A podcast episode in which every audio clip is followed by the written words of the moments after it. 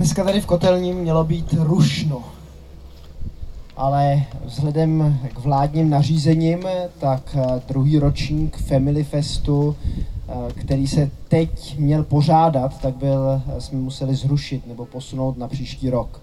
Takže nebyly žádné skákací hrady, nebyla žádná živá muzika, jídlo do Imrvére, tak si musíte jít koupit do restaurace tady vedle přece jenom něco z toho Family Festu zbylo. Zbylo jméno dnešního kázání.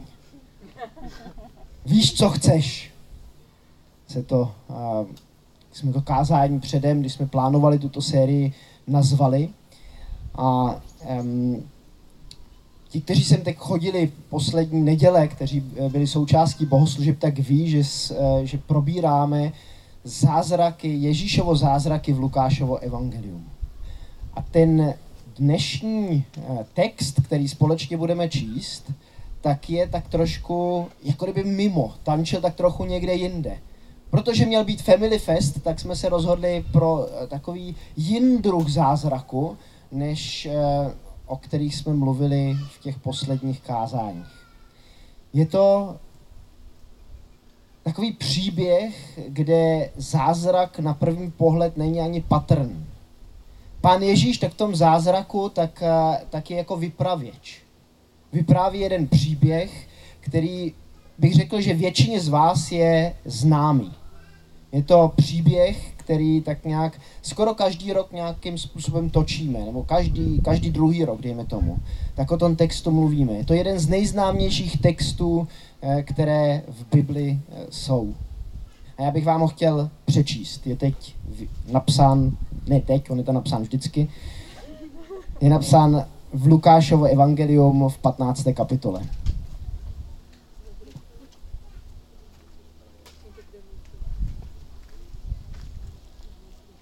Ježíš pokračoval.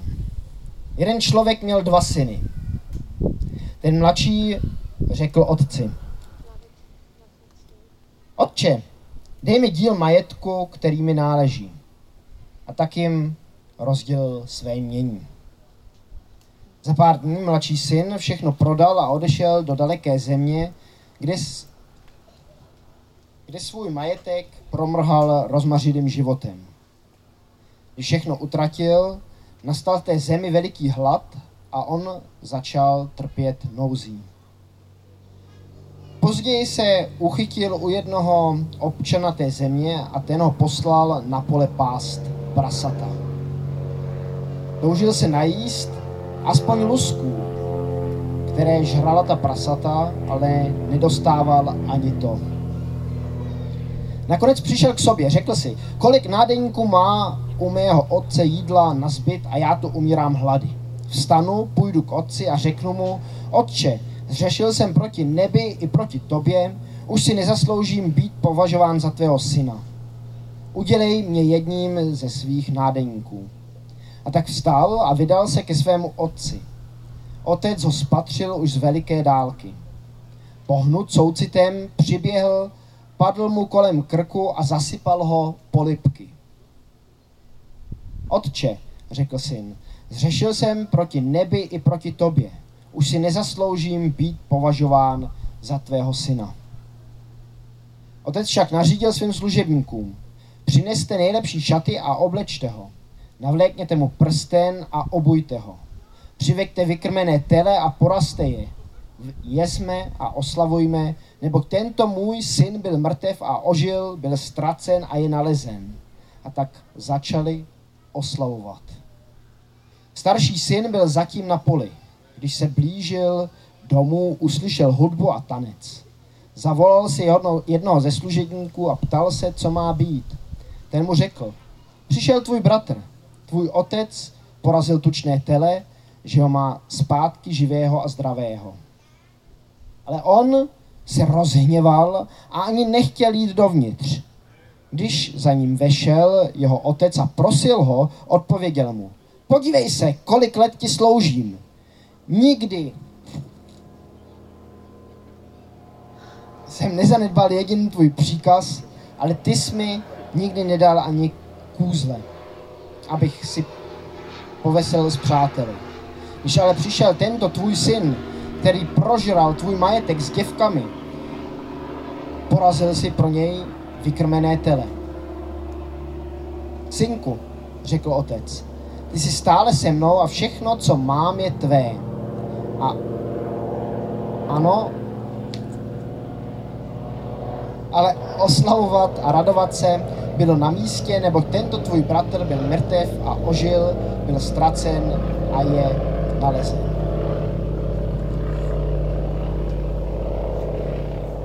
Víš, co chceš, je název toho dnešního kázání. Ale než si vás, než si, než si dáte odpověď na tuto otázku, tak bych se vás zeptal na něco jiného. Co chtěli ty dva synové v tom příběhu, který jsem právě četl? Co? Co oni chtěli? Po čem toužilo jejich srdce? Co byste řekli? Dva syny, možná každý toužil po trošku něčem jiném, ale eh, po čem toužili?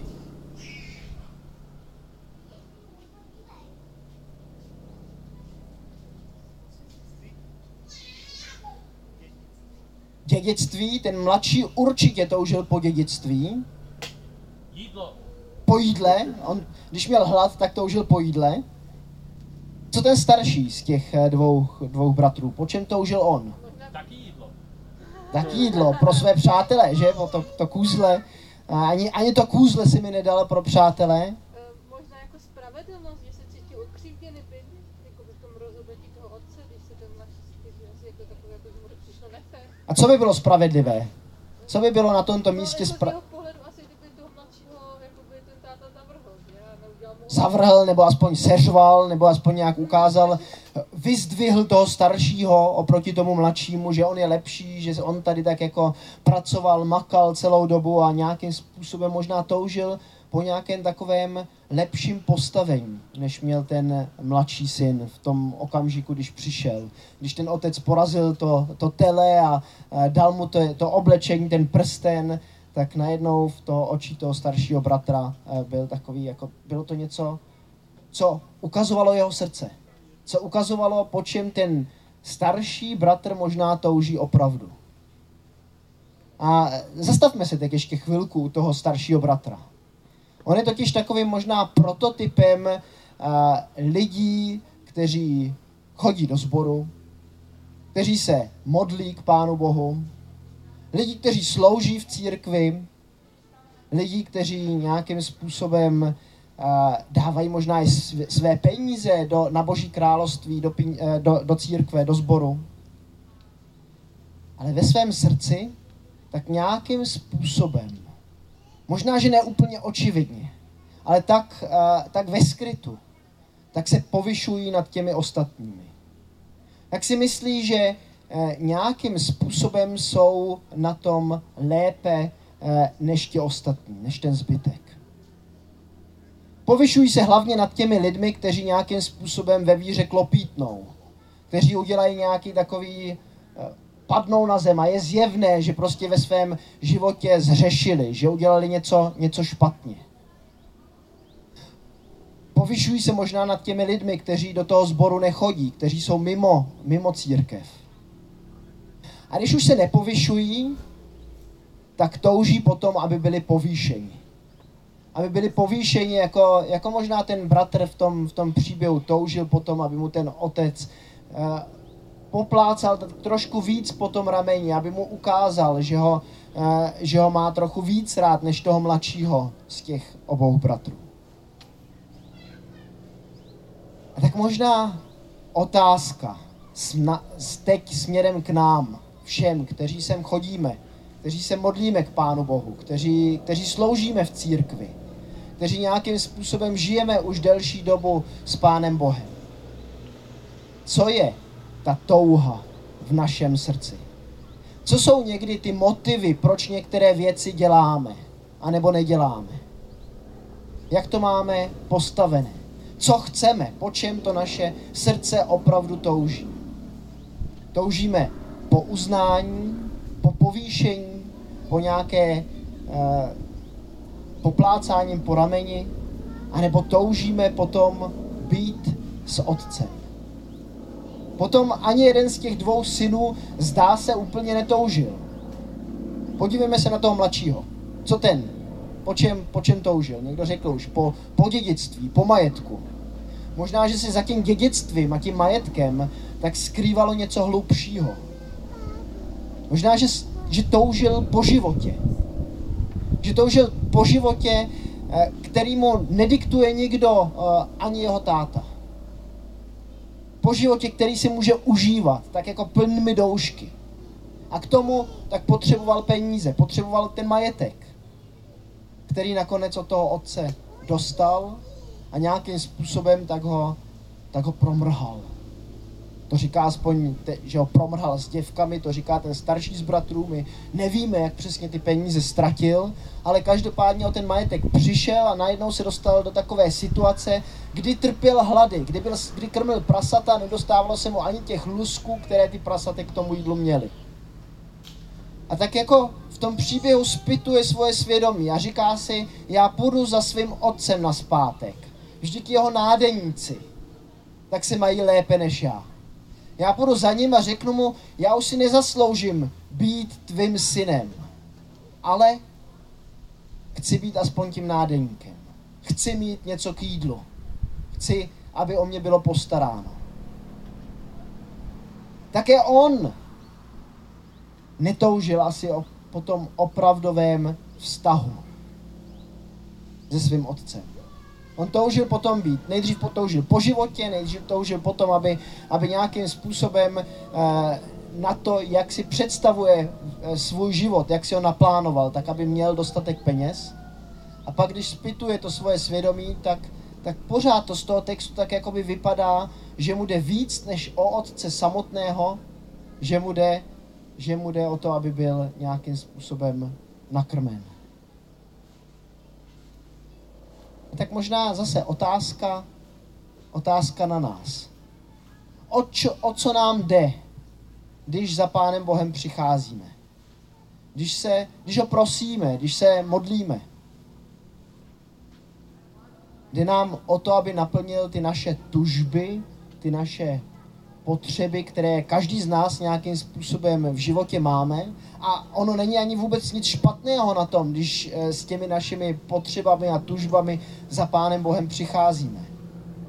Ale nemáme i my, nebo někdo z nás,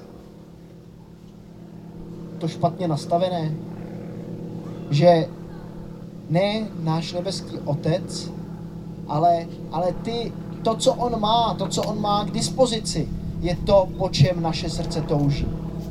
To, aby nás uzdravil, aby, eh, aby jsme byli zdravými lidmi, eh, aby jsme měli dostatek eh, zabezpečení nějakým způsobem k tomu, aby jsme žili tak, jak si to představujeme. Po čem touží naše srdce? Když se teď podíváme na toho otce v tom příběhu, po čem toužil on? Co byla otcova touha v tomto příběhu? Láska? Láska čí? Myslím, že toužil po vztahu. Že toužil, aby neměl nádeníky, ale aby měl dva syny, které, kteří jsou s ním rádi. Kteří nějakým způsobem mají radost, když jsou spolu s ním, když, eh, když jsou v té jak si ten člověk může představit v té uh, orientální domácnosti. A teď, ale ten jeden z těch synů s ním být nechce. Ten mladší syn tak radši jde někam do světa a, a je docela dost drzý, že jde za tím otcem a říká mu, ještě předtím, než ten otec zemře, tak, uh, tak mu říká, dej mi prosím tě to, co mě patří, to, co mě náleží, dej, dej mi můj podíl majetku dej mi podíl mého dědictví. A teď jak byste se vy zachovali na místě rodičů? Dali byste mu to, co tomu uh, synovi mělo právoplatně patřit potom, až ten otec zemře? Dali byste mu část toho uh, dědictví? Já si tím nejsem jistý, A možná, že to ani ten příběh nechce říct, že bychom tohleto měli úplně udělat. Ale o čem ten příběh mluví, tak je, že ten otec tak nechá toho syna jít tou cestou, kterou on si zvolí. Že mu neklade takové to břemeno toho, buď takový, jak já si představuju. Buď takový, jak já tě chci mít. Jak já si myslím, že, že je to pro tebe nejlepší. On mu dává tu svobodu, aby šel tou cestou, kterou si, kterou si vybral. Že to potom dopadne špatně, že, že ten syn promrhá, promrhá ten svůj majetek, že nějakým způsobem eh, to nedopadne tak, jak si představoval. To je jiná věc. Ale možná je taková otázka na nás jako na rodiče, jak my se stavíme k jinakosti našich dětí. Když naši děti chtějí něco jiného, než my si představujeme. A teď nemluvím o těch nejmenších dětech, ale o těch trošičku větších, který už se dokážou postavit a mají svoji vůli, mají svůj názor. Jak my se k ním jako rodiče stavíme? Stavíme se k ním jako se k ním staví ten otec v tomto příběhu, který rozdělí ten svůj majetek a píše se rozdělilo na oba dva syny. Nedal jenom tomu mladšímu. On to rozdělil a nechal obou, jenom s tím starším žil v té samé domácnosti potom dál. A ten, ten starší těch synů tak se rozčiluje vlastně po právu, že ten jeho otec z toho, co mu dal, tak dává ještě tomu mladšímu. Jak to, jak to máme možná my, kteří máme už děti? Nechceme ty naše děti možná formovat až moc podle naší představy, někdy směrem, který, který neodpovídá těm našim dětem. Je to otázka. Není to, není to tak, že bych říkal, tak to je a tak to děláte. Je to otázka, jak to máte vy postavené. Jak to máme my postavené nejenom vůči našim dětem, ale vůči ostatním lidem, vůči bratrům a sestrám v církvi. Nechceme někdy přeformovat eh, tak, jak my si představujeme, že by měly být prostě eh, přeformováni nebo převychovat. Ten otec tady v tom příběhu tak dává tomu svému větší svobodu, než si možná já dokážu představit, že bych, že bych dal svým dětem. Touží potom, aby, aby ty děti tak ne, nebyli s ním dohromady, protože on to chce, ale protože oni sami chtějí. A oba dva bratři v tom příběhu nějakým způsobem selhávají. Jak ten mladší, tak ten starší. U toho staršího se to objevuje později, ale v té situaci, kdy, eh, kdyby měl se možná radovat z toho, že ten jeho bratr přichází, tak najednou se stává tvrdým vůči vůči jemu. Teď, kde je v tomto příběh Pán Ježíš? Mimo toho, že ten příběh vypráví. Vidíte ho tam někde v tom příběhu?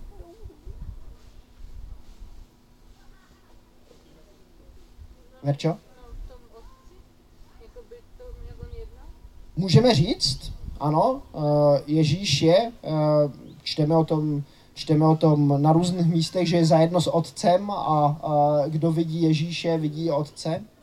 Ale možná, že je v tom příběhu schován ještě jiným způsobem. Napadá vás něco, kde by v tomto příběhu mohl být schován Ježíš? Obraťme si přístup těch dvou bratrů. Podívejme se na ty dva bratry trošku z jiného hlediska. Jak by oni měli být?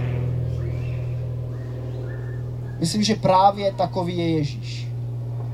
On přišel do tohohle světa k nám, ztraceným lidem, kteří neznají nebeského Otce, aby, aby nám, nebo v tu dobu, když tady byl před těmi dvěmi tisíci lety, tak svým učedníkům, tak aby, aby ukázal tu cestu k Otci. Aby, aby nějakým způsobem ty ztracené ovce Izraele, tak aby schromáždil k sobě a aby, aby ti, kteří v něho uvěří, tak aby se mu stali svědky až na konec světa, až sem do Friedlandu na to stravici. Aby i tady lidi mohli poznat, kdo je jejich nebeským Otcem a jak moc nás všechny miluje. Ježíš přišel do tohohle světa, aby my mohli poznat tu otcovo lásku, jak se tady o ní píše v tomhletom příběhu. A chtěl bych otevřít ještě jeden, jeden text z Janova Evangelia, kde taky takový známý text ve 14. kapitole se píše Nermuďte se v srdcích, věřte v Boha, věřte i ve mne, říká Ježíš. V domě mého otce je mnoho pokojů. Kdyby to tak nebylo, řekl bych vám to. Jdu, abych vám připravil místo. Až odejdu a připravím vám místo, zase přijdu a vezmu vás k sobě, abyste i vy byli tam, kde jsem já. Víte, kam jdu a cestu znáte. Ježíš říká, že přišel, ale že odchází, to říká přitom uh, ještě než zemřel, říká, že odejde k otci na zpátek, aby nám tam připravil nějaký příbytek. Ale že přijde zase na zpátek a že nás vezme tam, kde už to bude připravené. Takže on se chová jinak než ten starší bratr, který je pořád s otcem, ale nemyslí na toho svého ztraceného bratra. Ne, není, to, ne, není tím, který by vycházel a který by, který by byl nějakým způsobem aktivní v tom hledání toho, kdo je, e, že ten jeho bratr je ztracen. Je mu to jedno. Vnímá ho jako, jako někdo, kdo už nepatří do rodiny. Jako někdo, kdo je, kdo je ztracen, kdo je mimo a už ho nenazývá ani svým bratrem. Říká, to je tvůj syn. Ne můj bratr, tvůj syn. Myslím, že pán Ježíš tak je právě opakem těch dvou bratrů. On šel do světa, sem k nám, ne kvůli tomu, aby získal víc, než by měl. On naopak opustil svého otce, opustil eh, postavení, které nikdo z nás ještě neměl. Opustil to kvůli nám. Přišel jsem do tohohle světa, aby my mohli být zachráněni. A odešel tady odsud, ne proto, že by nás tady chtěl nechat samotné. On nám seslal Ducha Svatého jako přímluvce, jako, jako někoho, kdo, kdo je tady pořád s námi. Ale šel, aby připravil něco, teď použiju takový můj oblíben verš, a mohli bychom tak s Filipem o tom, o tom mluvit, jestli je ve správném kontextu, jestli, jestli ho použiju. Ale šel, aby připravil, co oko nevidělo a ucho neslyšelo. Co, něco, co my si nedokážeme představit. Filip kýve, že tomu tak je. A myslím, že z toho se můžeme, můžeme radovat. Že Ježíš přišel, aby nám ukázal cestu k našemu Otci, že Otec je ten, který nás miluje a chce s námi mít vztah a že, a že nám, pro nás má připraveno eh, něco nad rámec toho, toho vztahu, ale to, co opravdu jde, o, o co opravdu jde, tak je tak je ten vztah s ním. Tak vám znovu položím tu otázku. Co chceš? Po čem touží tvoje srdce? Toužíš potom, aby tě Pán Bůh naplnil jenom tvoje potřeby a dal tě to co, to, co ty si představuješ, aby si měl k tvému pohodlnému životu tady na té zemi? Nebo toužíš po nějakém vyšším postavení, po vyšším uznání, po to, aby ti někdo poplácal na ramenou, anebo toužíš po vztahu s tvým nebeským Otcem. A víte, možná uzavřu to kázání takovým osobním příběhem. Já mám jednu vzpomínku na svého tátu. A nemám těch vzpomínek z dětství zase tolik, protože můj táta, tak eh, když jsem byl malý, když jsem byl tak velký jako Julie a, náš, no, když jsem byl tak velký asi jako naše, naše Julie, tak odjel uh, na montáže do Líbie. A byl tam, byl tam asi půl rok a pak byl někde v Mongolsku zase. A jednou mám vzpomínku, že se vrátil a že jsme byli na Šumavě a, a, a teď ten táta, a nevím, jestli je to reálná vzpomínka, nebo je to nějaká, něco, co, co se tak nikdy neodehrálo, ale v mé, v mé hlavě je to tak zafixované, tak si to pamatuju, že, že byla cesta, a na té cestě tak jsem viděl po dlouhé době zase mého tátu. A ten klečel. takovýmhle způsobem. S roztaženýma, s roztaženýma rukama a čekal, až já na něho k němu přiběhnu. A já k němu běžel a pak mě obejmu.